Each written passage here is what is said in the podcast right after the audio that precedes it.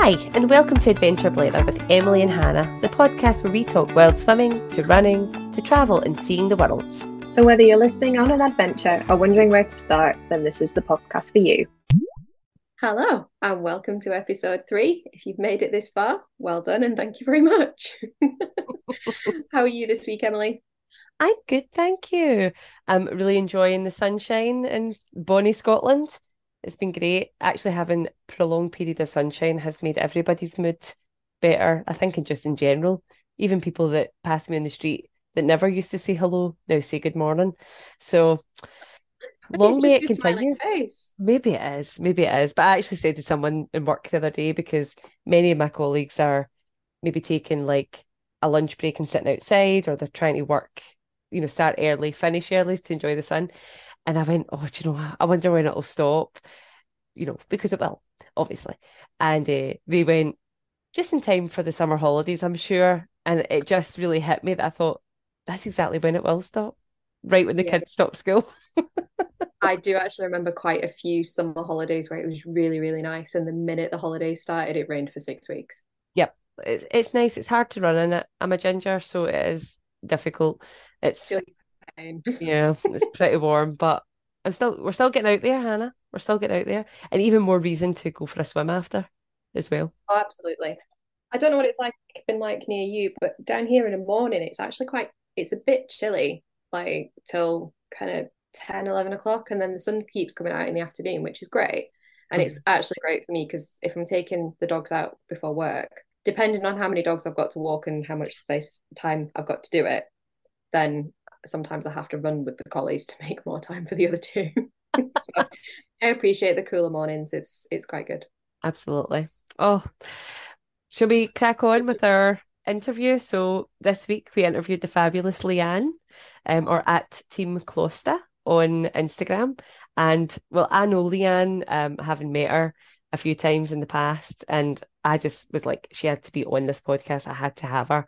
Um, but Hannah, it was your first time meeting her. What did you think? it was an absolute blast. I just, I, I know that I text you afterwards, didn't I? Saying I've got a, I've got a new fangirl. I'm sorry. I've got a girl crush. Absolutely. Leanne is an absolute inspiration. And I did the introduction this week to her. And honestly, I could have kept writing all the things that I said because she's just fantastic. She's such good fun. She's so honest. She's proper Glasgow right over the back, but she's like a lo- the loveliest person as well. I think it's a shame we can't put subtitles on this because there was a couple of times when I was listening to the Perry and I'm like, I need to really, really listen to understand. Yes. So apologies if you're not within Scotland, that when you have two Scottish people on a podcast together, they start talking faster and faster. And to my ear, it's fine. But to Hannah's ear, she was like, slow down.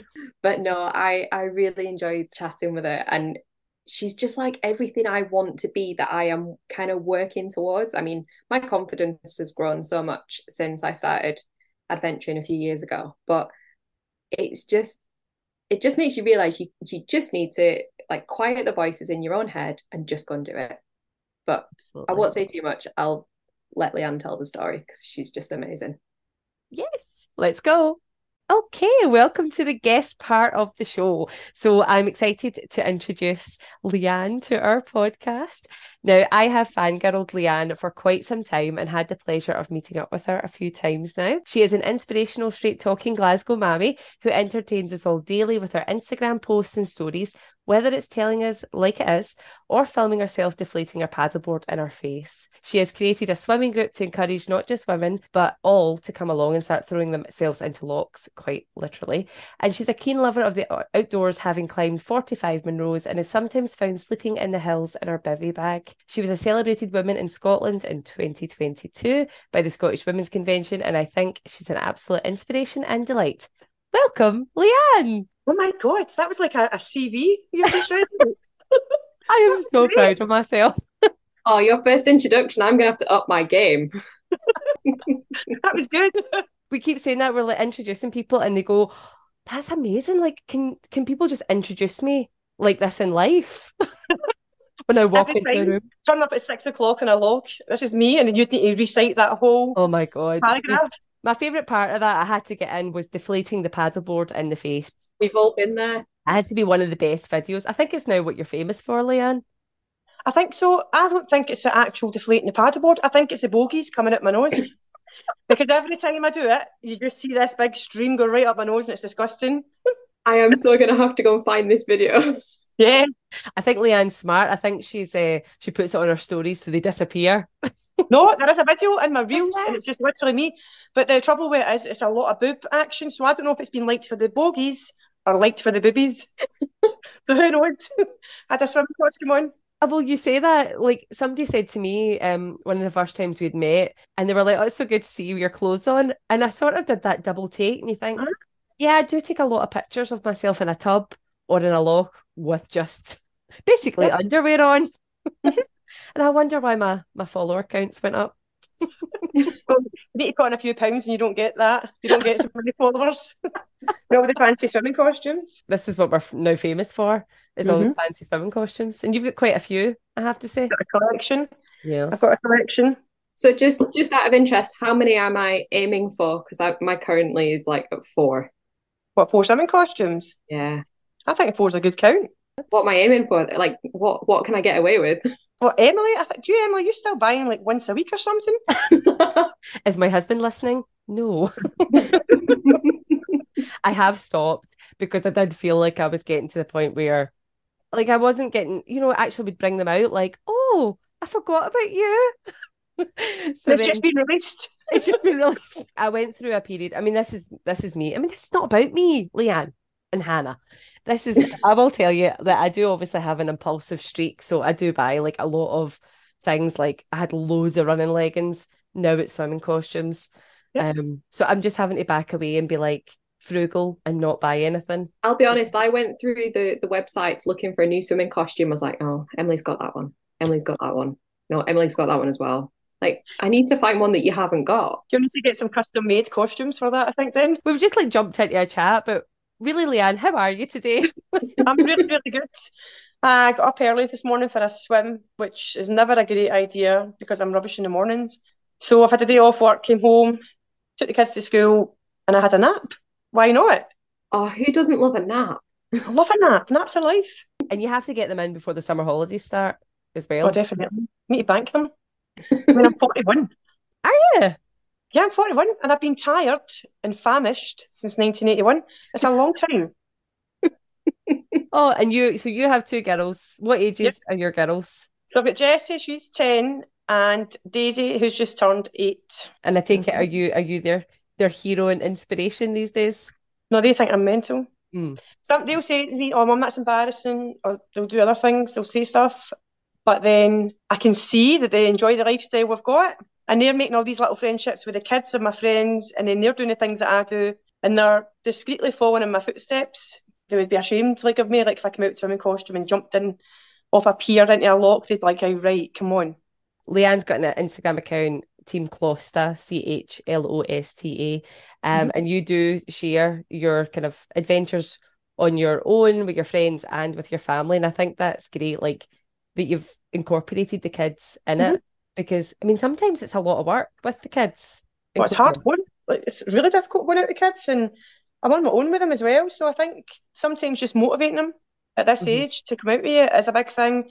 And then going places, maybe the like each kid doesn't want to go to the same place. And I'm like, no, actually, this is what we're doing, and we're doing it. I don't share loads about them on social media because I'm mindful of the fact that they're growing up and they're probably not going to want all this showing them prancing about in swimming costumes and stuff. But I show that, and I talk. I often talk about family life without with photographs of them because that's it's hard. No, I appreciate that. I think like from like I, I'm a parent, Hannah's not a parent, but like I think anybody appreciates like the honesty because we all can post stuff, and I get things like, "How do you have so much time to do all the things you do?" And you're like, "Look, you don't see me sitting on the couch, Mhm. loads, you know, stuff in my face with untidy bathrooms, a washing basket that's out of control." So you know, mm-hmm. it is good to sort of touch in and go, do you know what? It is it is pretty tough sometimes, just in general, whether you're a parent or not a parent. juggling work and like a lot of people work shift work. I've worked shift work, I've done it for years and years. So you've not got the same like availability as other people. So I'll go out and there'll be people saying to me, Do you ever work? Because I'm not sitting doing a nine to five job, but I'm working on social hours. And it lets me adventure during the week or during the days and things like that. So people really don't know what you've got going on at home. And you can be open about that as well on social media. You can give a little bit of a story and, and tell folk about it and normalise it. But people just people have got a lot to say about things that doesn't really interest them or doesn't matter to them anyway. So I just think you do you. If you've got time to do something, you can juggle it with kids, juggle it with work or other commitments that you've got, then just go for it. Absolutely. There's like a point there about people having an opinion about. I've had a few comments like, "Are you ever at work?" And it's like, yeah, but I also don't post everything that I've done for that weekend all on a Sunday night. I sort of post like bits throughout the week, so I don't completely bombard it. So people don't know just because you posted something on a Wednesday, it doesn't mean that you've done it on the Wednesday. You could have done yeah. it on the weekend. But yeah, there's there is that point of people thinking, "Oh, look at that amazing life." Well, no, just just don't post everything all at the same time. Yep, and it doesn't really, it shouldn't really concern people anyway, like what you're doing and what day you're doing it on. if you're posting straight away, see if you choose to post straight away, then that's your choice. Or if you post about it a week down the line, or I'm just always waiting for Leanne's post because if she's took any pictures, I'm there. I'm like, come on, get them on. I want to see it. But I know you've had in the past. You don't obviously need to talk too much about it, Leanne. But I know you've had like people commenting like back in the, the days of um lockdown or I mean, that's really when I got to know you was just about mm-hmm. round about then when I started following you on Instagram. I know that you had people commenting on your life. Yep, I've had loads of comments about loads of things. You know, I'm quite happy to out comments as they come in. I'm not going to be told. So, mm-hmm. and I think as well, see, in the kind of adventure community is quite a, a small community, really. But I generally don't fit the bill. And I don't fit the bill because I'm overweight and it's just not the kind of thing you would usually see. I maybe not got the money to go and buy all this fancy kit that people have, and I just people have things to say about things. So when you're out doing things, I, I don't think people always see the good in it, and if it's something to pass judgment on, or they'll troll you for something else, and it's like, you know what, I was having a good time there, and you had no right to really say that. They're not going to bring anything positive out of it, so just don't say it. I think I've been really lucky with my my kind of journey on Instagram. I haven't received any negativity that I can think of or remember maybe that'll come in time because my account seems to be growing, which is great. And I'm connecting with a lot of new people who, so far, again, have all been really lovely. It makes me really angry that people do have to go through that when they're just sharing their story. Like you said, if they don't like it, don't comment. Yeah, and the thing is, it's so easy to unfollow somebody.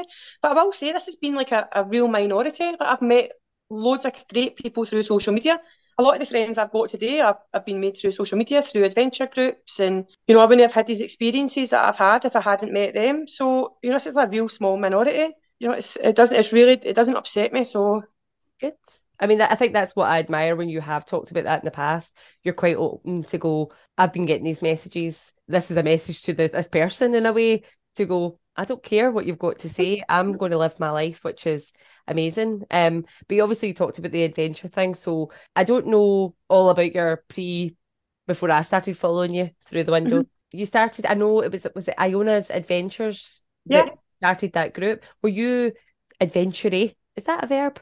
Um, before this? Or is it always been something you're like, or is this later in life? Would you say? I would say, see, as a teenager, I was outdoorsy then. I remember going camping and going swimming and places like the Devil's Pulpit, like for a swim before the Devil's Pulpit was even in a film. So it was like things like that were always part of my kind of growing up in my family.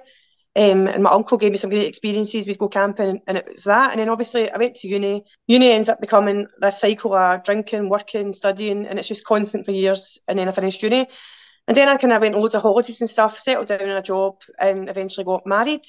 So I had the kids, and I feel like when I had the kids, I pretty much put life on hold, mm-hmm. like my like myself on hold. But my children, like we did loads of things outdoorsy with them, and that was great. And it wasn't until maybe towards the end of my marriage that I thought, no, do you know what? I'm actually I'm important here. Like I'm more than a mum, and it's time for me to go and do things that I want to do.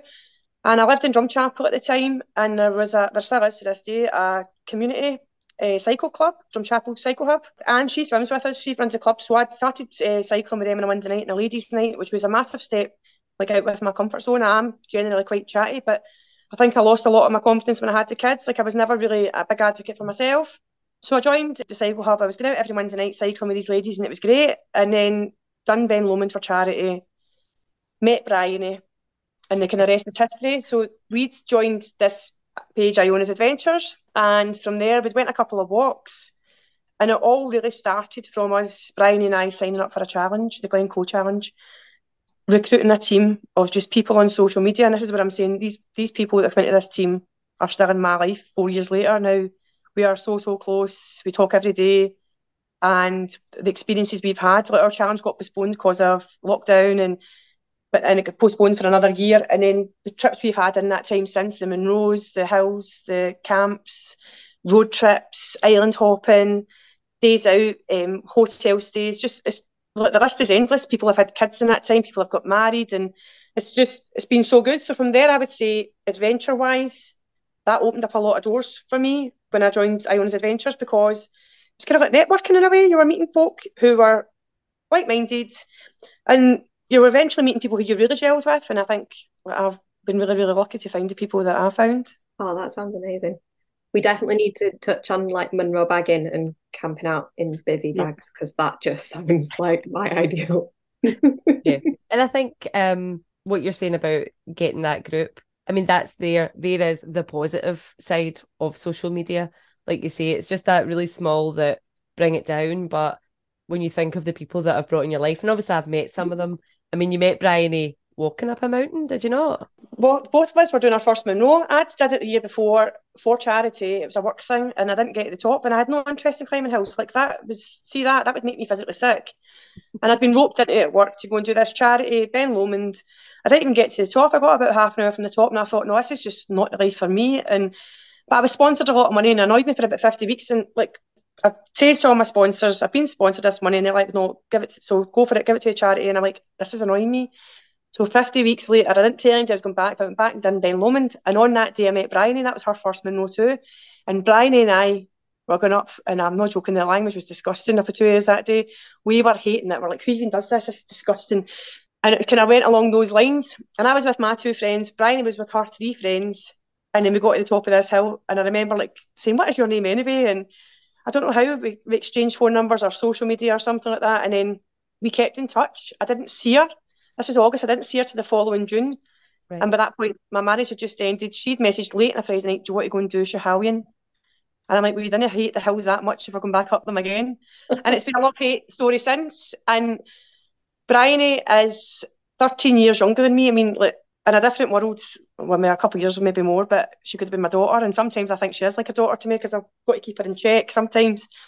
But I think it's a friendship you would never expect to work but mm-hmm. it's we're so so close, and we always joke, you know, you're my mountain soulmate, and we've just had some great experiences. But only last month I was lying in bed with her in a hotel, like, and the two were farting, and I'm like, oh, you disgust me, and it's just it's a really really close friendship where nothing's off limits. Yeah, she's a good lassie, and it kind of started from there. Bryony is very very sociable as well, and she's quite chatty, meeting people. So I've met people through her as well, and it's just it's brought everybody together because that was a, for the Glencoe challenge. That was a team we had, and it was called Scrambled Legs we're still there every day. We've got a group chat. And then from there, we ended up with the swimming group. And that was literally just me putting out a couple of invitations online saying, I'm going for a swim, send want to come. And now we've got the Mad Piranhas. So so they're the most random group names ever, but it works for us. But it's great. And do you know, see me just to touch on what you said about like meeting Bryony, meeting the others and all that as well, is I always say, like, you know, especially with my girls and stuff, you know it's it's lovely when you see kids and they make friends because kids just make friends dead easy you know well to a point when they're younger you know it's just do you want to play do you want to play yeah mm-hmm. okay and as an adult that kind of goes because it's like oh no I've, I've kind of made my bed a little bit and when you are sort of thrust into a new life like being a mum or you're you've you're get married or your marriage is broke down you're in a new area it's like how do you make friends as an adult and I think your story and like other people talking about Instagram and social media like helping them, it's mm-hmm. amazing because you never think. I mean, I think myself like twenty year ago, and I go, I, I wouldn't know who who this is really. You know that I would just go up and be like, let's be friends, let's hug strangers, spend hours talking, and just that's it. The first time I met Hannah, we were pretty much like naked within about ten minutes getting changed for a swim. but just solidified the friendship. but you know, it's just sometimes I feel like I can be a bit much. We've talked about that before, being Hannah. and uh, but then I'm like, I just think I just throw myself into it now because I think, oh, do you know what? Here, here is me. Here is me. I mean, that feels like a Greatest Showman song. This is. I, I know, but see that um, you sometimes feel a bit too much. See, if you are too much for somebody, the problem's them. Yeah, no, completely. Like I'd be unapologetically you always. I know I'm not everybody's cup of tea, but you find people and, and you just deal with them. And like you're saying there, like when like I've got some friends from childhood, one I'm really, really close to to this day from school. But you know, friends come and go throughout the years. And I honestly it's weird to get to this point and I kept thinking, is this maybe the midlife crisis everybody talks about? Because I thought maybe you're going to get to this point where you think, right, I've done maybe half my time in this life. And I honestly thought that was it. But the more it's happening and the more it's going down the line, and the thing is, all my friends, we're all different age groups. So it's not even just like we're all like menopausal women, it's we're all different age groups, male and female. I'm like, no, actually, these people are a lifeline to me. It's so oh. good, Leanne. it's so good. So, so empowering. it is. I mean, I think that's it. Female empowerment. I mean, you've got male friends. will not uh, discredit the the males, but mm-hmm. when you think about women at a certain like age, you know, especially like like bodies and you know you're talking about going swimming and it's like getting changed in front of yeah. each other before you're like I, I remember going into a gym and it was communal changing and as a like 20 year old when I worked in Glasgow uni and I thought I can't change in here people will see whereas you're in like a lay-by and you don't care like who sees you and stuff like I honestly don't care I honestly don't home like, and just a dry robe did that plenty of time I keep thinking well, if I crashed this car today and I've got no pants on I know it used to be like make sure you get your good pants on. Now you're just like, please, no any pants, pants any pants. pants in a bonus. If, if there's pants on, then you've done well that day. I, I went for a quick dip on Sunday morning, and Steve drove home, and I just whipped my cosy off at the side of the van, got in my dry robe, and just went home. Quite right, quite right. And in this weather now you can. It's not, you know, when it's absolutely Baltic, you know, in the middle of winter, you feel get six layers probably on. should put some layers on. But yeah. when you're just dri- driving home, like you're going, all you can think about is going for a shower. yeah, so I, I want to go back to the Devil's Pulpit. So Emily had never been to the Devil's Pulpit, and I decided it would be a good place to take her. Right. I had been the year before when when I wasn't a dipper, but I loved it. I was like, it's amazing. But I went with my partner. And then when we went down, I was like, Emily, we're gonna go here. It's gonna be really cool. I got there and I turned into an absolute wimp because of the color of the water. I was like, what's down there? And when we look back at the time lapse on the GoPro, the water was kind of like swirling round really slowly, but it just messed with my head completely. And I actually didn't really get in properly, did I? No. So, so I went in, and then because Hannah was having a, I don't know if I can go in here, you know, you then you start to go, should I should I go in? Should I been here? but no, that was my first time. Like, I mean, obviously it's like 40 minutes from us or maybe like half an hour from Glasgow. And uh, I'd never been. I don't think I'd go back. I mean, Roslyn, who is one of your friends, Leanne, had messaged me and said like they got rid of the rope to help yep. down. I was like, there's no way I could get down. I'm a terrible scrambler. Well, see, two years ago, I'd been there two years ago with Ari, and we went down the opposite side, so there was nothing. And I, it was a really bad decision, and I fell. But see, before I fell, I put my gloves on, Mm-hmm. So it was cold, it was March, and see when I fell, I ripped my whole glove to bits. So if I didn't have my glove on, it would have been my skin. And then the rope, we went back. I went back a few weeks ago with a friend just for a wander, and then we went back last week, and it was a backup option because there was another set of pools nearby we were going to go to about a kilometre away, and we started walking, and I was following OS maps, and the footbridge on the map when we got to the footbridge, the footbridge was gone, and it was just this stagnant water, and I thought you can't even go in that disgusting. So we went to the Devil's Pulpit, the ropes going, it is steep, and I think there's often like accidents at it as well. Yeah. It's just really, really busy with the with the film and stuff, and the infrastructure's just not great there for it. So how do you feel about going in the kind of blood red water? Like, am I overthinking it? I feel fine about it. I'm trying to think. There's probably a few places I've swam at, but I feel fine. Like, you know, I'm not going to be in forever. And the thing is, when you go in the Devil's Pulpit, when I swam it last week, you're, you're actually not deep for a while. You can swim over to the actual pool, like, where the water's flowing and it's we've not had a lot of rain here, so it's not like it's going crazy fast and okay. it was fine. You can stand up and you can dive into it. So I kind of know now. I think because I've been as a child a lot, as a teenager I've been a lot. I remember as a teenager at first like this is a bit daunting, see when you can't see yeah. below you, and then you come out and then you come out, you're all orange and dirty and stuff. But it is a magical place. But it was just full of midges. The midges have been biting early here and last week, like in the pictures of the water, I'm like, oh, the little devil pulpit fairies, and it's literally just midges covering me now, like outside it. But the light was lovely if you go at the right time of the day and the sunlight's coming down that that bit where the water's falling and stuff. It's just beautiful. It, it was lovely. And I mean, I, I, mean, I went in and then we had a bit of a dip as well when we were coming out. Hannah did a bigger post on Instagram about it. Four men appeared while we were getting changed. And we kind of had that moment of freak out now, but these four people did not say a word. And we think their li- English was limited afterwards, but mm-hmm. it just gave us that fear because you are sort of sort of stuck down there. And I think that gave us that a bit of a, oh God, this is like we're in the middle of nowhere and we need to try and get out now. Yeah, I get that. And I think you could apply that to everything you're doing outdoors because sometimes, like, if I'm going somewhere and I'm going solo, like, I know for a fact my mum and dad don't sleep and and I've been away and some of the, the best times I've had have been when I've been on my own. It's a mindset thing. Like I need to just not think about that. And I always feel really, really safe when I'm out and about. But like you say, it's intimidating. Your gut says otherwise.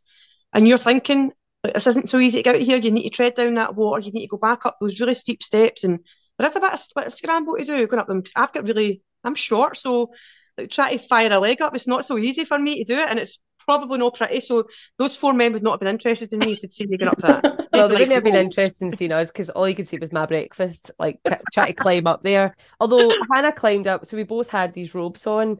Mine was like filthy because I was mm-hmm. literally like throwing my body up, like crawling through the mud. Hannah seemed to like just, you know, prance up quite happily. And see, speaking of that, so is that the kind of mind frame you have to get in with the bivy bag sleepovers? So the bivy, I've only bivvied a couple of times, and the first bivy I had was last year. My ex-husband, he'd said to me Mother's Day last year, "What do you want for Mother's Day?" And I'm like, "A bivy bag." And he's like, "You're mental." Now he's the complete opposite from me, and he's like, "It's just crazy." And I'm like, "This is what I'd like." And it's just I try and plan out my summer because I've, I've only got so much time when I'm free to do things. I had this spare night and the weather was great. The kids went to their dad's about five o'clock. It was a Sunday. The weather was beautiful. The wind was low, and there was a corbett in Arrochar that I'd been itching to do for ages. And I thought, this is the perfect time. And you just can't think. You just need to pack your bag and go. There's no point overthinking stuff. And I went, I walked up the hill. I took a book, thinking I'd read it at the summit before sunset. I never I sat there for three hours at the summit before sunset, and I just sat and watched the sky. And I set up my bivy bag and everything else and I felt great. But I had this big plan. I'm going to lie here tonight and watch the stars. And I seen about four stars and was zonked. I was ugly snoring, slebering, right, midging it over my head because I was panicking in case the wind was really calm and I was going to get wake up in the morning with all these midges on my face. And it was literally just me lying there and a couple of sheep. Oh, wow. And I woke up in the morning. I set an alarm thinking I'll get up for sunrise. And when I opened up my eyes, I was actually in clouds. But about 10 minutes later, I put my stove on for a cup of coffee the cloud was clearing in front of me and I was actually above the clouds. So it was like a full inversion. Wow. And I thought, I'm going to lie here. I'm not moving out of this bag. I'm going to lie here and watch this sunrise. I had the GoPro set up to record it in a time lapse. And I'm like, why is it getting so bright? Missed the sunrise. The sun had risen behind me. And I was lying there too comfy in my bivy bag. I was having the most relaxing night ever. Then when I turned round, I could see, I don't like if you've been up the cobbler and it's the kind of the crooked bit, it's at the cobbler. The sun yeah. had risen behind that. And I'm like, oh, that's nice. I might as well just pack up and go. so I went home that day and I obviously because I never really it was July last year, so there was only really four or five hours of sleep. Mm-hmm. And I come home and a nap.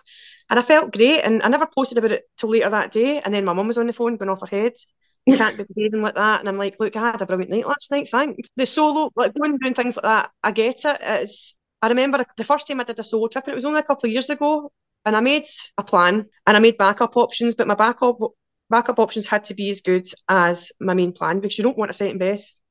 So I had this plan of where I wanted to go, and the first point on my trip was four hours up the, the road up the A9.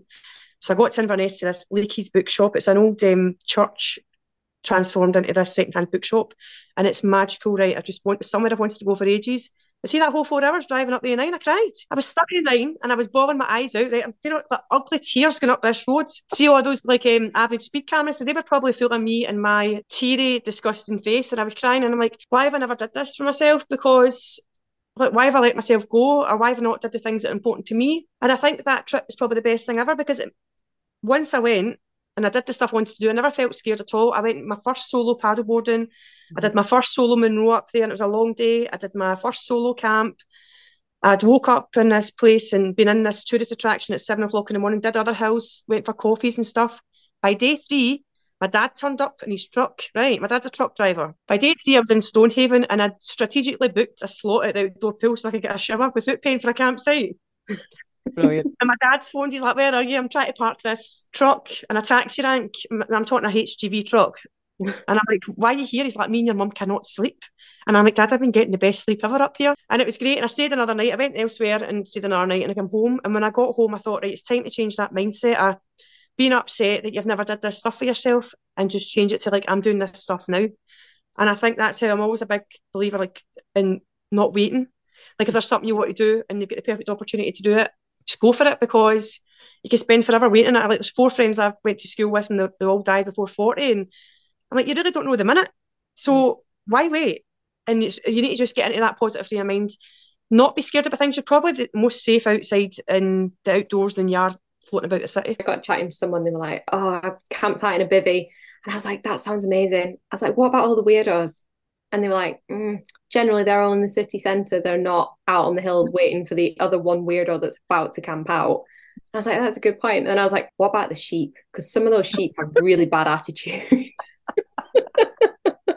yeah. How do, how do you cope waking up in the morning as a sheep in your face? I don't know. Like they were around about me when I was having that baby. And there was a time a couple of years ago I was camping in Glen Etive and there was a deer like chomping on the grass outside my tent and literally at my head. And I'm like, what if they can smell me and they want a taste? And I'm like, that's unrealistic. They're, they're not interested in you. It's hard as well. See when it's things when they're like sheep or other things, like obviously they're wild animals and you know, you be mindful of their spaces and like nests or if there's like babies and that around and stuff, you just be considerate of it. But I suppose you're we're so lucky in Scotland where we can camp. You just yeah. need to walk a bit further and find a better pitch and you'll be fine. Did you do anything? I know like you've done courses in the past. I know like you've just done one recently in paddleboard and stuff, but is there mm. anything you've done that's made you a bit more confident about the outdoors? I wouldn't say courses as such, but I think speaking to people, so see like meeting people through outdoor groups and kind of learning other people's experiences, I think that's been really valuable. And during lockdown, I only did like a series of not podcast, but it was like sun, sunshiny sessions she'd put on at the time. And I remember watching that, fairly new to this adventures, and there was somebody on that who was a mountain leader, and he shared a lot of information that night, and it was things you're constantly learning, like you're learning about cat and you're learning about your limits, you're learning about like map reading I've learned over time, and yeah, you know I've still got lots to learn. It's a continuous learning process, but I don't think I've really been in any other courses. I'd hope to go on some like nav courses and maybe some bushcraft course. I think would be great. But I get to do that with the kids, and I've, I get to do some stuff at work as well. So I'm quite lucky that I've had these opportunities. Oh, that sounds amazing. I'm I'm a little bit jealous actually. Like I feel like I feel, Emily, I feel like I might need an, a, another new friend that's going to do all the wild camping with me. Yeah, come camping. I love camping. Leanne can come with you and do Munro's because we've discovered, uh, Leanne, I'm not, I'm not a Munro bagger. Do you know? What? I don't think I am either. Where, how did you turn from not really that bothered about climbing Ben Lomond to now you've got? I mean, I, I said 45 because that's on your Instagram. I wasn't counting. Right. I mean, that's a hell of a lot of Munro's. There's 282. So the thing yeah. is, I am not like there's people out there, and that's a target, um, and that's fantastic. Like if people go for it, and that's what drives them. It was never meant to be something for me. I don't even know how we kept going, but as we kept going, I thought, right, I'm going to turn 40. I'd like to get to 40 nose for turning 40. Mm-hmm. And I honestly thought, turn 40, done them all, done the 40 that I wanted to do, and that was it. But then apparently not. I got up one morning, one Sunday myself, and thought, I've got a spare day. I'm going to go up here and do this Munro, and then I was going to back on them. I did a few, and I've did a few repeats since as well. What's one of your favourite Munros that you've done? Sometimes it's not necessarily the favourite, as in because it was a particular thing, but sometimes it can just be the atmosphere, the weather, or something that's just made it memorable. Bryony will kill me for this, right? She will kill me. There's three, there's three fairly easy Munros, right, at Glen Shee. And we'd went to do them in 2019. So we turned up at this car park and went to get the car and met these two boys, Tommy and Gregor, who were, were really all close friends to this day. It's, it's so lovely, the story. Anyway, we got chatting to them. They're like, we're going to do the six on the other side of the road. Now, bearing this point, I've did two Munros, right? And I'm like, I no bother, we'll just join you for the six. My wee £30 Sports Direct shoes. And I'm like, here we go. Hang about with them for the day, me and Bryony. Eh? We did five out the six. We all had to come down after the fifth because the weather turned. And to be honest, we had no snacks left. And my body was starting to shake. My body was thinking, what are you doing to yourself here? This is like extreme endurance. It wasn't even that hard. But my body's like, no, you're not really set up for this. Actually, went back recently and finished that other Munro there because it was annoying me. But Bryony and I, a year later, were like, we need to go back and do these three Munros we originally planned to do. So we went. It was a day after the lockdown restrictions had been lifted. So the lockdown restrictions were lifted on the Friday. We did two Munros. When I went home that day, she says, "Do you want to go out again tomorrow?" And I'm like, "No." But we went out, did these Caramel three, got between Munro two and three the day, and Bryony is like, "I really need the toilet." But we weren't really savvy in toilet and outdoors, right? Like we weren't professionals at it, and I'm like, you either need to dig a hole for it or you're bagging it up. But I just thought she was doing a pee anyway. And I'm take we're we're quite crude like that. We'll take pictures of each other like doing the toilet and laugh and, and joke about stuff. And I'm taking a picture and out comes this big jobby. Oh my god. And I, I'm buckled the two eyes are howling laughing and she went to walk away. I was like, you can't leave that. It's on the path. Right. I don't know if you can put this in the podcast. She will throw at me, do what you like. She's not going to batter me. But anyway, I, was, I said to you, you need to pick it up. I've not got a shovel or anything to dig So, so I've had to give her a sandwich bag and a crisp, an empty crisp packet, and she's gagging picking up this jobby. Eh? She's a nurse, right? And I'm like, why are you And gagging? it's her own. She, that's what she said. She's like, it's different when it's your own. So we had to walk from the second to the third Munro that day with this job in the backpack, and we were ended, right? The whole day. We could not stop laughing. So we get towards the third Munro, and it's on a ski slope. So there's a ski lift, and the two of us jumped on it for selfies and stuff. And and I'm like, oh, you, Bryony, you really smell, right? you get that bag away from me. So anyway, we get back to the car down at the ski centre. The two is like she's really buckled by this point. The ski centre has obviously been shut during COVID. The bins have been locked up. Can't get rid of this this jobby. We're in the middle of nowhere. So we drive to the next town. So we go over this wee chippy place, right? We go to, and I was in the car. I was like, "You need to get rid of that jobby," eh? And she went away and chucked it in a council bin. And I'm like, so I think for the funniest day, it would probably be that. For the for the views and stuff, I would say what did we do? We did this with this great in Meall nan Tarmachan, which is just to the left of Ben Lawers range. And when we went, it was autumn. The colours are beautiful. There was a cloud inversion, and it was a really good crowd that day. It's a really nice walk. Even the Munro's quite quick to get to, but after that, there's a ridge, and it was a beautiful walk. Mhm. So I think that's probably my favourite, and it's probably one of the most simple ones. But it was a really nice day with some good people. That that uh, jobby one is staying in because well, one, I mean, I feel like you were very responsible. oh, I thought so. Considering- Aye, like the, the the thing is, we still laugh at it to this day, and I've told everybody about it, even the kids. And the kids would, I'd be voice noting, and I'd be like, "Oh, Bryony's done a job in the house." Lessons were learned. but that, that, we did learn because I remember about a month later we went a road trip to the North Coast 500. Bryony he was two days late turning up now to meet us, and and it was my turn to do it outside. But that way I was like panic station. So I think for her, I, I totally get how bad it must have felt. But I had a nice a nice laugh that day. These are the memories that are made. I mean, Hannah's memory of me climbing the Munro is pretty much just me being hangry for most of it. See, when you were saying about, oh, I'd ran out of snacks and that my body's shutting down, like I continue, I have to constantly eat. Yeah. So, and it got to a point I was like, I'm not stopping until we get to the top now, even though probably half a sandwich would have helped me. But I was just like, no, you know, head down, like, just raging. So she was a different person on the way down. but I think it's because like I've I've got a bit of a fear of going down. Some people are great at running down hills and scrabbling about. I'm just a bit of a S bag, really. I'm the same. I, I think see like people think they, they glamorize this doing Munros and stuff, and they're like, oh, it's great, and it's great when you get to the top and you get views. Which Mhm. isn't often, right? So Yes. there's no point selling it to people saying you're going to get up there and you're going to get stunning 360 views. The chances are you're probably going to get bitten to bits and midges, out of breath, hurt yourself somehow, and see nothing at the top. so it's not always like that. But then when you get to the top and you have that sandwich, the packed lunches, I mean, you could have like the basic ham sandwich and you're like, this is tremendous, right? So enthusiastic about this food. And then you've got that consistent knee pain for three hours back to the car. Nobody tells you about that. And I think that's why I like I loved your account because you do tell just things like as it is. But I think I had to be honest when I was doing that Munro going, note to self, take snacks. Like Yeah. and take snacks and and I think it was Kimberly in the Mad Piranhas group or scrambled eggs group that was like, Yeah, I needed a nose bag for some of these Munros. And I'm like, that's exactly what I need is just a packet of fruit pastels or something. Yeah. To munch on. We, you've always got stuff like that in the bag. You need stuff like I pack as if I'm going to stay out for the night. I pack what's going to happen here if I get stuck, break my leg, and somebody can't help me to tomorrow. I need to eat. Like, so I think like that. And the same. It's what's funny. I'm obviously always food orientated. When I had my second baby, when it was a really really fast labour, and see when I went down to the room to have her, I'd left a suitcase with both her and I's clothes. I gave birth in a black dress, but I took my snack bag with Orange Club biscuits in it. So I was prioritising the snack. And it's just obviously something I do to all aspects of my life. It's all about the snacks. Food does taste better at the top of a Munro though. Oh, 100% agree. Like, that's what I'm saying. It could be so bland, or somebody could give you something and you've probably never been so grateful in your life. I do think Ben Vorlich maybe wasn't my uh, best choice for your first Munro. It was it was really steep. I mean, see, looking back, is it ever, you know, look back and you go, I'm proud I've done it. I really want to do Ben Lomond because I have to. It's here. It's the closest one. Um, it's so much better as well, as in, like, it's a lot more gentle. You you really like it. Like, I, I run all the time, and I think people are like, oh, how have you not done more Munros? But I do think it is. It's either something for you or it's not. I think I'm, I'm more instant gratification. So um, running gives me a high quicker than that climb Yep. to that Munro.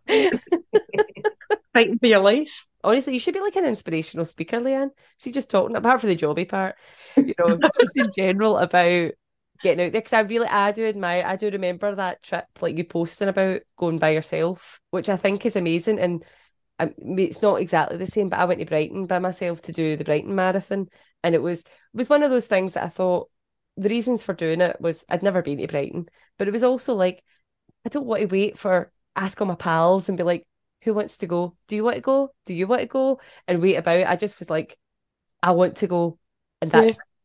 and just go and do something. And I think seeing things like you've posted, it's kind of gave me that confidence. See, when you're mentioning it about friends as well. So when I've said to my friends, I'm going to do something solo, there's that mutual respect there that because sometimes I would say something and somebody be like, "Oh, can I come along?" and we'll all do something. But when I mention, or when any of them mention, listen, they're going to do something solo, Mhm. it's nothing but support you get back. There's none of this like what somebody want to tag along. They're totally respecting. You've just says there you want to do something your own, and then they'll encourage you to do it. And Yeah. like I've got friends, and we'll all check in. Like I'll send my pin where I am. They'll like, pin my location.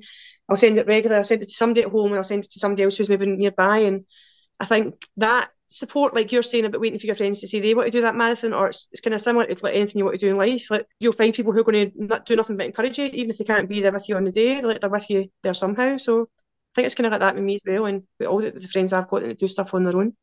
Yeah. I think I went through that phase for a while where all my friends were kind of having children and no one was kind of available to do anything. So that's when I then started thinking, right, well, I can either sit at home and be miserable or I can go out and do it anyway. Yeah. And I I had a trip to to Scotland, back to the village where I grew up. So yeah, I kind of knew people, but every day I went off and did my own thing and just kind of turned back into a tourist and did all the things that I'd done as a kid. And it was one of the best weeks holidays I've had. The last couple of years have been pretty good for the amount of trips I've had back to Scotland, but I'd done quite a few of abroad holidays. Scotland just always calls me back. And that particular week just really sticks in my mind. And it was just because I just did my own thing. I just went off and and it was amazing. And it was I said to my friends, I'm going to Scotland to sit on a beach. And they went, You're going in Scotland to Scotland in October to sit on a beach. And I went, Yes. and every day, I think I did 10, 10 different beaches in 10 days. And I took lunch and coffee and I sat on a beach every day. And I think it rained for about half an hour one day. I was so lucky. You are very lucky for that, and it's overtime. But I bet it's so empowering, like to go and do all that and be comfortable in your own company. I think that's where my kind of solo adventuring kind of started. I just after that I started going up the Yorkshire Three Peaks on my own and nothing seemed to phase me after that. I think sometimes you've just got to take that one step, like you said, do that one trip and go, I can do this. Yeah. It doesn't have to be anything massive, but it's just it's that starting point of going, I am perfectly capable of doing this on my own. Yeah, I think there's that. Like saying that you're capable of doing it and owning it. But see, when you share about it afterwards, you, you should be able to share that joy you've had and, and that kind of pride you've got in yourself. And I think sometimes like people think, oh, maybe a bit of ego. You've done something that you're you've put off for so long, you've done it for yourself, you should be proud of it. You should be able to share anything you want, your true honest feelings about it, any photographs you've got about it. Like there's just I don't know, I think it does inspire other people. I know and it sounds modest from me saying this, but I know I've had loads of women, a lot of mums saying, I wish I could do that. And I'm like, there's nothing stopping you apart from your, your own mindset. And but you'll do it when the time's right for you. But you can't push people, No. but you can encourage them a little bit. And or and if you're they're watching in the sidelines, maybe they're doing stuff. And I know that people have been in touch with me saying, look, that inspired me to go camping with my kids for the first time because that's huge. Or maybe we went to somebody's for a wee trip herself, and it's just I don't know. It's I wish everybody had that mindset, but if we're all the same, it'd be boring.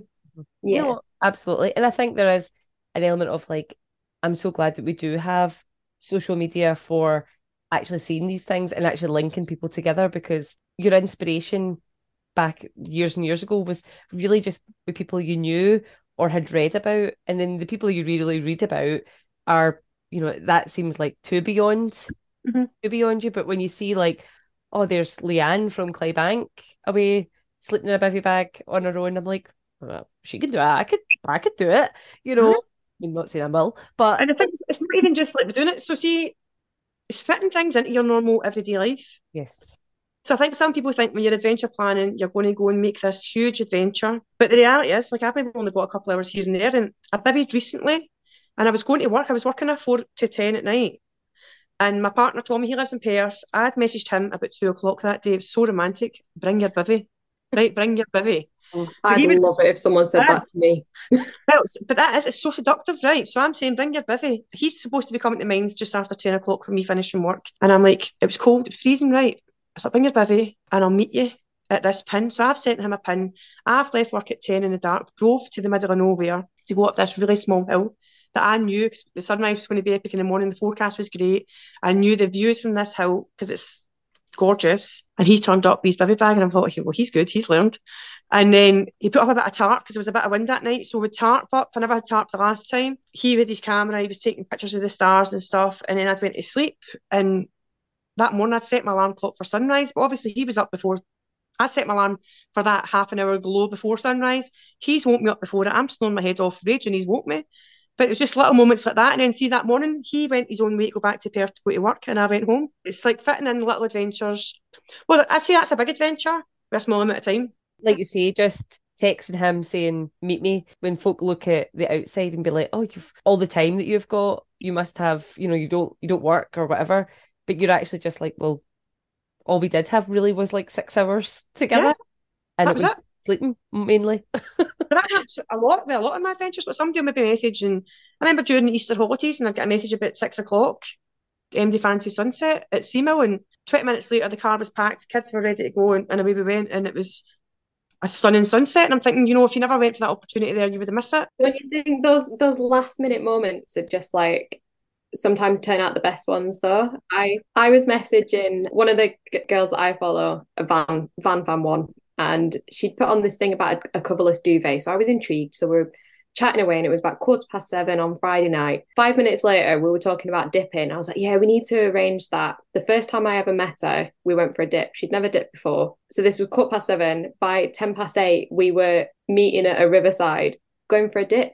The most random Brilliant. conversation from duvet to dipping. It was awesome. That night I met you, it would have been summer solstice last year, and I was paddleboarding Yeah. down in Ayrshire, and I met you, and I felt like I know this girl, but I didn't know you. But I'm like, I know I've watched you, watched your stuff. You're you get crazy energy, right? I think you're, you're hilarious, right? And I thought that's nice meeting you. But since then, we I look at you, like my hair back. We've had some cracking swims, and and then there's times I've met you, and it's great. Um, and I know you're involved in clubs that I'm involved in as well. Also, you're probably more so at the Glasgow paddleboarders with the socials and stuff like that. And then I've did some um safety stuff and adventure stuff with them, and yeah, everybody's got a connection somewhere. Mad Piranhas talked to me about that because it was mainly like you were going for a swim and you were putting it out there. Yeah. What made what was the change from that to we should put a name on this? So when I first started, obviously I was swimming anyways, and I was swimming with some of my friends I'd met through Iona's page. I don't know how. I just started putting a thing in. Somebody said I'd like to join you one day, so I started kind of sharing it on my stories. And my Instagram is public, and I keep it public for that reason. I like it to be inclusive. People were saying I'd love to do that, but I don't think I could. And I'm like, no, MD could do it. I was like, come along and meet me, and then somebody would come and meet. And it went like that, and then it ended up growing a little bit. And I'm like, right, we're going to need a name here. I think we need to have like something fun because we were sending pictures to each other, and and somebody came up. There's a girl in the group, and I call her Mad Natalie. She's her name's Natalie, but she's the craziest lassie I've ever met in my life. She's fantastic. She came up with angry piranhas, and we all like laughed on the spot. And I'm like, that's great. So originally it was angry piranhas, and then we did um we'd been out for a paddle one day, and we met freelance filmmakers doing some work with Visit Scotland, Mhm. and then they'd done their thing. They were doing it at the Lock at Lockhart. I don't know. She ended up getting in touch with saying, "Look, I'd love to do some filming with you for the adventure show." So I was like, "Right, you need to rein in this angry a bit because it makes us sound vicious, right?" Proper So- Glasgow. we did a little poll. One of the girls in the group did a poll and it came back and Mad Piran- it ended up being Mad Piranhas. So from there it kind of grown. We had a Facebook group, we had a Instagram page as well, and a Facebook group somewhere to list events. So we did the filming in the June and it was shown, I think maybe towards September time. But the whole kind of point that was come across, like, it was unscripted. Like I was just asked all these questions. And we swam with the girl Libby, she swam with us this morning as well. And she was saying like what would put people off coming to meet an outdoors group, not just necessarily a swimming group, but and I was like, well, appearance, it's always going to be appearance. We're all different shapes and sizes, different abilities, different backgrounds, but that not one bit of that matters. So nobody cares if you're wearing a wetsuit or if you're wearing your swimming costume. I've had this odd skinny dip. Um, nobody cares if you're in your brand pants or boys are in their boxers or whatever else. Just it's just laugh. There's no etiquette. There's none of this keeping your breathing calm, get in the water if you want to scream and swear and shout all sorts, then go for it. If you're more a, a dunker or a dipper or somebody's in really swimming, there's zero judgment. And I think from that it's just grown and maybe that's how it's kind of seen as that inclusive way. And I sound like I'm really bumming up my group. And it's not just my group, it's a collective group. You know, there's a lot of people there. I'm bumming up. It's, it's fantastic. Totally. You should. You But should. but it's not just um like my group. It's it's everybody that's in the group's got an ownership for that group, and the events are open to all. They're open for people to go and add their own events. So somebody, it's Scotland wide, somebody might be in East Coast and go, is there empty fancy dipping here? And then since then, we've met loads of other swimming groups and been to some of their events, and it's a good way to kind of network with them. So if you're travelling about Scotland, you know there's probably always somewhere you can go for an organised swim. Like solo swimming's not for you, or if you're maybe somewhere else and it's a bit out your comfort zone, you're not know your normal people you swim with. It's opened up friendships because there's people who maybe end up going, oh, I'm going to car share with such and such because they're from, and then they make friendships, and then they're going for wee lunches or they're going for other wee adventures and like the nights like when the aurora was visible and stuff. They, like some little groups were out going doing that and feeding it back to us. And I felt this is great. that These people made these friendships. It's like there's no clique. It's just loads of different friendships. I feel it's just it's, it's meant people are able to share different experiences as well because you don't really know what people have got going on in the background of their lives. And there's people in there who you wish they never had a shared experience with uh, things like suicide or ill mental health or bereavements, just loads of different things. There's people in there who can support others maybe better than what, what others can. And I think it's a wee lifeline, maybe lots of lifelines all in. It is lovely. I mean, I've been before, but I think one of the things I admire about you is it doesn't like as much as you created the group and it's you know you guys are there so many times for some of them, but this group is for everybody. This is your group, not my group, and that really does come across because I've said something, you're like, bang it on, just put it on. Is that all right? But you're always very much like, just just do it. It's it's your group. I'm also mindful of the fact that, see, when you're arranging events, there's a lot of pressure that comes with that and a lot of expectance. So it needs to be like a shared ownership. Everybody does a bit. And like I always say, like you can burn out for arranging too much. You need to know when to rest. You need to know when to say no to things. And, and you need to be able to say no freely and not have to give an excuse why you don't want to go to that swim or you don't want to go to that event or whatever. It's just, you know, you need to kind of balance your time out. And if people were kind of taking ownership with that as well and putting on their own events, then that takes the pressure off somebody for arranging something. It's a great wee group. You can you can swim in the mad piranhas, Hannah, when you come up. Yes. Coming up a week on Friday, I was already checking out to see if there was anything that would fit with my travel plans. there probably will be. There probably will be something on then. If you're on the the Facebook group, somebody will probably add something in. Chris, summer holidays is going to be a bit strange because obviously a lot of people have got their kids, and you know I'm mindful of the fact that not everybody wants to bring their kids along to events. And you know what, you're actually entitled to have your own time without your kids. You, you don't need to feel bad for going out on an adventure without your children or, or without the responsibilities because that time matters to you. But I know for a fact in summer, I know everybody wants to go meet a stranger when they've got their kids with them. So kind of implied trust. You're going to uh, get to know people better and before you do that. But before you know it, we'll be back to school and we'll be back to mayhem. Normally when they go back to school, we have a mental week, like we've got pills and jump in water and it's like this newfound freedom. you know, the uniforms have been ironed for a whole week and you're ready to go. Yes. I know. I think I always book, see, they go back to school on like the Tuesday. I think I always book like the Thursday and Friday off. I just wanted to mention about paddleboarding, Leanne, because you have a board. Tell me about why you bought a paddleboard. I think partly COVID craziness. I'd seen paddleboards and stuff on socials, but I knew nothing about it. And I think my COVID spending, right? Like everybody's spending must have been just wacko. Like I didn't know. I had so I don't drink anymore, right? Purely for my stomach doesn't like it. But I remember being drunk one night and a whole new bathroom was delivered in the morning. and then there was times I'd be buying, and it, it come up in my bank that I'd bought stuff with boots. I'd bought all these different coloured hair dyes and I thought I'm never going to put that in my hair, but eventually did. Just the COVID spending was going out of hand. One day denim jackets were turned up like I was 17 and I was in B*Witched. Next thing you know, it'd be a full on Scotland flag. And then before you know it, Lennon arrived, right? That's paddleboard. Amazing. And I remember the day I got it and I sent it to my friends. I remember this paddleboard turned up and I'd messaged them saying every Loch Lomond tomorrow and they're like, oh, brilliant. So we went out on that board, right? And it was really careless when I think about it now. Probably about 15, 20 mile an hour wind. The kids are on the beach. Everybody's wanting a shot. I'm trying to go on this maiden voyage, right? Shouting women and children first. No PFD in sight. Rosalind's holding one side of the board, Janet's holding the other side of the board. They're both actually urinating in the water. They're laughing that much. I'm trying to stand my legs. You know, that first time I think some people generally have the balance. I just don't. And I was all over the place. And I'm like, oh, this is really dangerous. And that's how it went for there. So the rest, I was self taught, but I think I was really, really naive in that I never had a PFD for probably the first nine months I was paddleboarding. And it was really, really stupid. I paddleboard at Loch Lomond a lot, which is a bylaw. And, you know, I was just, mm-hmm. I, it was quite irresponsible. The kids had theirs on. So, you know, they weren't going to drown, but their mammy was. So then it went like that. And then obviously I've met loads of folk doing that and I take my board pretty much around Scotland. Like it just gets chucked in the car and it comes and it goes in all these pretty places. But I've been quite fortunate at work to work with someone who likes paddleboarding and we've managed to go out a few lessons. And then I'm thinking, actually, this is maybe something that I should do, seeing as I've been doing this for a while. I've been out a few times with Glasgow paddleboarders and I was out with Ayrshire, uh, an adventure paddle cove from the, weekend. And it was great. Like, these um, SUP safety courses have been fantastic. Learning more about skill see, the first time I fell in, I remember month after I got my board, I was in Loch Morlich with Varry and I was trying to stand up. I was fully clothed, car keys in the pocket. Oh, just finished the North Coast 500. I had one night spare for it to go back to the kids, and we went to Ardmore, and that was me right in the water. And I laughed and I laughed and I laughed, and I thought falling off the board was the best thing you could do because you you know it, you know what's going to happen. You, are not going to be so shocked. Fair enough, you'd be shocked in winter time and and fairly adjust, but that was that. But I think it's been so good for meeting people socially as well. Or we're really lucky here because we can go to these islands. And like Rosalind, and I had got one morning text each other.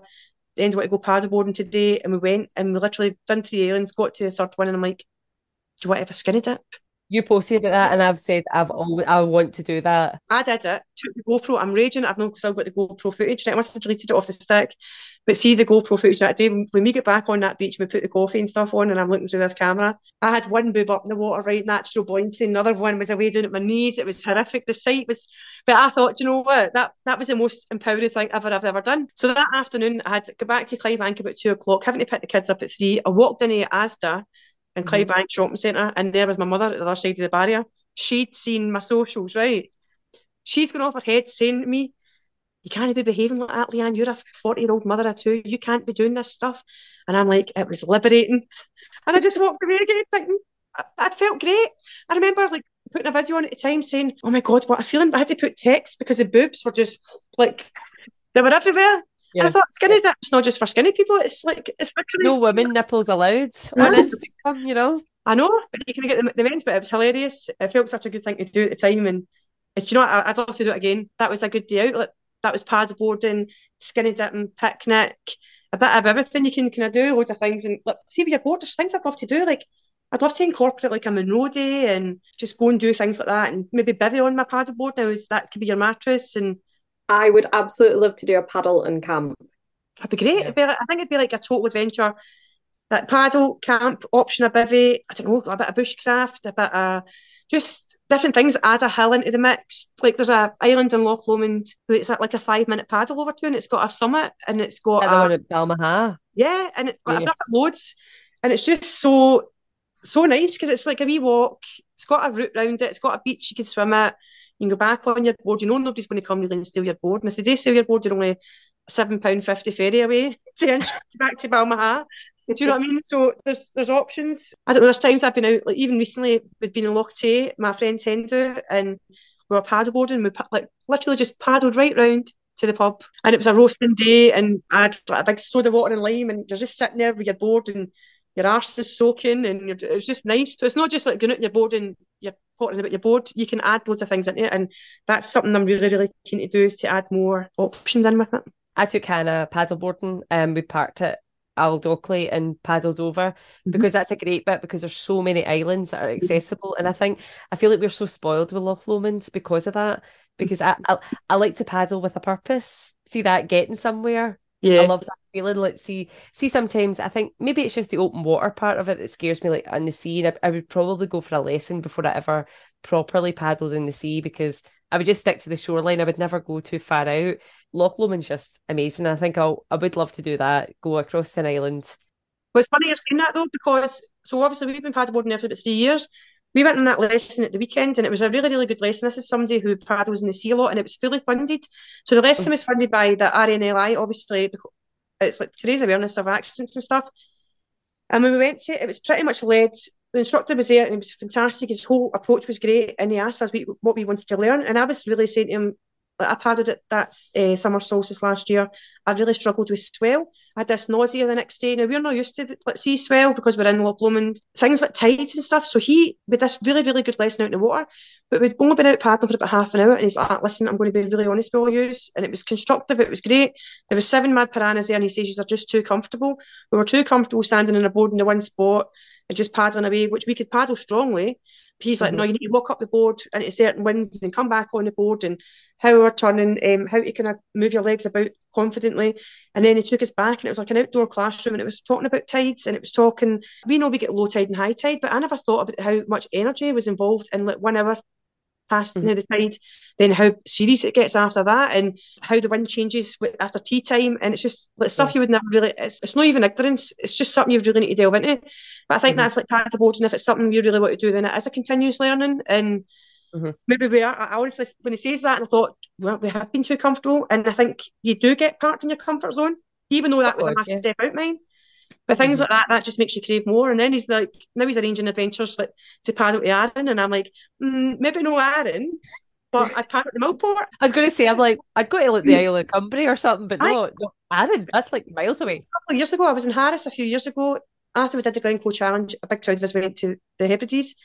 And we'd been paddleboarding at Luskentyre and we were close to the shore. The jellyfish situation was out of control, right? But three of us just kept paddling. So three of us ended up in Taransay Island. We stepped off our board in this deserted island, these starfish, and I'm like, this is like something, this is like castaway, right? But we got back. But it was probably something we shouldn't have done because we never really had the education to do it. It wasn't even a success story. I think it was a lucky moment. And like it was still one of the best experiences I've had, I think, in the board but we really should have been more like savvy about what we're doing. Split second change would have been a totally different story. I think that's why I probably haven't really sea paddled. But I do, I love senior paddleboard and stuff because I think it's sort of similar to my experience of, I mean, I don't know if you had been, I'd never been on a paddleboard before, Never. before I bought it. It's one of the buys that it's probably been one of the best things I've bought myself. I agree. There's many things I've bought, like lots of swimming costumes. Never regretted them either. But I do always say to people, like, that is one thing that that was the impulse that paid off Yeah. because it did get me like I mean, don't get me wrong, some of my friends bought boards as well, but it also did introduce me to like a different community. Um, I went for a lesson with Glasgow paddleboarders. You know, again, like I'd been out on it and I thought, I'm fine. I mean, Ali taught me so much more than I realised I needed to know. Just jumping off your board and getting back on. Like, see, once you've done that, my fear of falling off the board went because I thought if I do fall, I'll be fine. I can get on. Oh, Leanne, I've so enjoyed you. I mean, I feel like I could talk to you forever. Um, but we will wrap it up. Hannah, you want to take it away? We do have a quick fire round where we ask you so just the first thing that pops into your head. To be fair, you've kind of answered the first question, so this this might this might be an easy one. But what is your top adventure? My solo bivvy. Oh, my solo trip. My solo trip. Something solo. My solo trip. Everything solo. well, the next question adds, uh, adds on is Would you rather with friends or solo? I would rather with friends. Okay. An Instagram profile that you admire. Emily and Outdoors. Hey, let me take somebody who I admire. Adventurer Nic. We will pop that down and link it in the in the bio. Her and her partner done the Munros in six months, and it was on Iona's Adventures at the time. They're from England. They'd come up, did the Munros, and I joined them for the last Munro in Ben Lomond. And I actually, I only spoke to her briefly that day, but since then I've loved watching um, her adventures. She's great. Do you know what she talks about a lot in outdoors? Periods, something that's such a taboo subject that nobody talks about. How does it affect women who are out, outdoorsy? So I think she's, um, I think she's great. She's also got an order for eating Smarties, which I think is fantastic because you should have an order. No Smarties, sorry, Skittles. Oh, really? You've got to have a system. So what what is her system now? I'm now I'm intrigued. I think she pairs hers up. I'd shared my system once and she said yes, that she's got a system as well. So these things, how people eat their food is important to me. Oh, And I've got a lot of respect for that. so I mean, this isn't a quick fire question, but like, so what would your what would your go to chocolate bar be, or go to number one Oh, snack? On. Galaxy Caramel. A Galaxy Caramel. How would you eat it? I would buy in a bar that used to be a pound, uh-huh. right? But now they're one pound twenty five, which is disgusting. and somebody should be starting a protest, right? But you know, you get like if you open the bar and you have four rectangles stacked Yes. up. So I'd have the first four, just one, two, three, four, and I would wrap it up thinking that'll be fine. But I'll actually have eight, and then I'll put the other eight aside. so I have that kid on moment where I'm going to limit myself to four, but I really know I'm having eight. I think it's symmetry, like you're going to have half and then half's done, and it's like no, that's fine. Oh, That's my system. I feel like we should maybe add that to the quick fire, Hannah, about what your favorite snack is. How you eat it. But I'm the same. I have a weird like I I love minstrels are my favorite. But what I do is I put two in my mouth and then take a cup Mm-hmm. of tea to let it melt, and then yeah, it's it's awesome. So two minstrels, drink a tea, Two, let it two melt. minstrels and Three's too many. One's not enough. Then you just, Right, so- and then you just have a wee gulp. It sounds like a choking hazard. No, so you just have them in your mouth, and then you take a sip of tea and just hold the tea. So then the tea like softens the minstrel, and then you just like swallow. I think you're going to have to have a disclaimer on this podcast. Yeah. Somebody's going to ask for it and you'll be responsible for it. Do you want to continue with the next question? Yeah. Okay. What is on the wish list for adventures? And what's next? Or what's next? I have a really big summer planned Jealous. and it's loads of islands, right? I'm starting in Tiree. I'm coming home and I'm taking the kids away abroad. And then I'm coming home. I'm going to Gigha. Oh yeah. Then I'm coming home. I'm going to work for a few days. And then I'm doing my this is my biggest adventure probably this year is I'm doing the small isles just with my backpack. Oh, I would love to do that. So I'm doing the Rum Cuillin. hmm going to rum for four days. I'm coming back to Mallaig. I'll restop at the car. And then I'm going to Muck, Eigg, and Canna. So it's all over nine days. Tommy's coming as well, so I'll not be on my own. And that's what I'm doing. So that's been kind of bucket list stuff to do that. I've got that. Come home. I've got some more work to do. I've got a couple of days away with the kids. And then I'm going to Harris, Lewis, and Skye. And then I'm going to spend the rest of the year figuring out if I'm going to pay for all of these experiences. You're so Oh, jealous. I know, but they're all booked, but it's stuff I've wanted to do. Like I keep seeing these islands from afar. When I've been up to like Mallaig, Arisaig, and I, the, there's something about Eigg. It's just so I'm, gonna go, so I'm going to do all four of them. If I get any more islands in, then I get more islands in. And if I don't, I don't. But I think that this, I'm looking forward to that. And then winter time it'll be bothies and stuff. So Oh, I do love a bothy trip. mhm, Oh, too. Leanne's good at them. Um, so Oh. the the island trip, are you camping? Or are you camping, it's going to wild camp? camp. camp? Amazing. Yeah, wild I'd love to go up Wild to camp trip. Harrison Lewis. Harris, I'll actually be staying in accommodation. Tommy's fam- uh, family's from Harris, really? so I'll be staying in accommodation when I'm there, and I'll just camp when I'm back in Skye. But everything else, island wise, the gear when the kids will be at, and I booked the campsite. Right. Tiree and the small isles will all be wild camping. Have you done Skye before? I have never been to Skye, not once. So I am like the Skye Scottish Tourist Board. We will have a conversation about that later. we need to, we need to, we need to tell me your favourite places to go. So the last question, and we we think this is a pretty good one. What would you tell your teenage self Don't wait. Don't wait for anybody. like that? Short, short, snappy, and perfect. But it encompasses so much. Yep, everything. It's like even like now. Not that I waited then, but I wish I, I wish I didn't put off things. I wish I put myself 1st Mhm. and it's not selfish to do that. I really hope there's a, a like a new generation of like empowered women that like you two are gonna your girls are gonna grow up with mums that are so confident and comfortable with themselves that they're not gonna go through that phase between the teenagers and the twenties, that they're just gonna grow up with that confidence to do what you guys are doing now. And I think I hope so. I think it's great. Hannah. I, I hope they move out about 18 and they tell me they're going to Australia or somewhere, and I'm like, that's great, have fun. I'm going to sell my house and buy a van, and I'm going to live the dream. Oh, oh my god, that's what Oh. I said. I went with with or without Gordon. He can have the house. Surplus to requirements. I know. I was like, I just want it because that's the thing. I'd love to go and see these places, but I don't really like driving for very long. So I'm like, a wee camper van. You need a How are you as a passenger? I'm fine as a passenger. When you said Leanne, I think right at the start we talked about it about the girls looking at you a certain way. And I feel like, see, as much as Matu, they might not do well swimming, they might not become runners and all that stuff. But I do feel like what I'm trying to do and what you're doing is showing them they can do whatever they like at whatever age. You know, you don't need to be set in stone at 18 because there's, you know, you can have you can have 50 lives, really. You know, you don't have to be, Yeah. oh, I'm training as an accountant and then at 22 go, this is really not for me. You can change. That's fine. I, that's what I did. I, I did, and I've got a degree that I'd, I've never worked in. So it's like you don't have to conform to what Mhm. society thinks you need to do. And I've always said that to them. As hard as it has been a parent, I think look, I'm about to take my kids abroad for the first time in their life. I, I've showed them Scotland, and that's as much as I could have hoped for. And I remember going to Achmelvich a couple of years ago with the kids, and we kind of ran up towards the grass, and I'd been, so I knew what was awaiting. Mhm. But Jessie stopped in her tracks, and I heard her kind of say, "Oh my God!" And I thought, you know something, if I've did anything proper in this parenthood journey, it's been I've taught you to appreciate your own country, and they do. They love being outside, and and if they can keep that going forward, I don't care what hobbies they pick or whatever else, but I just hope they've always got that love for for for here and and for being outdoors. Oh, but that that just ends it perfectly, Leanne. That ends.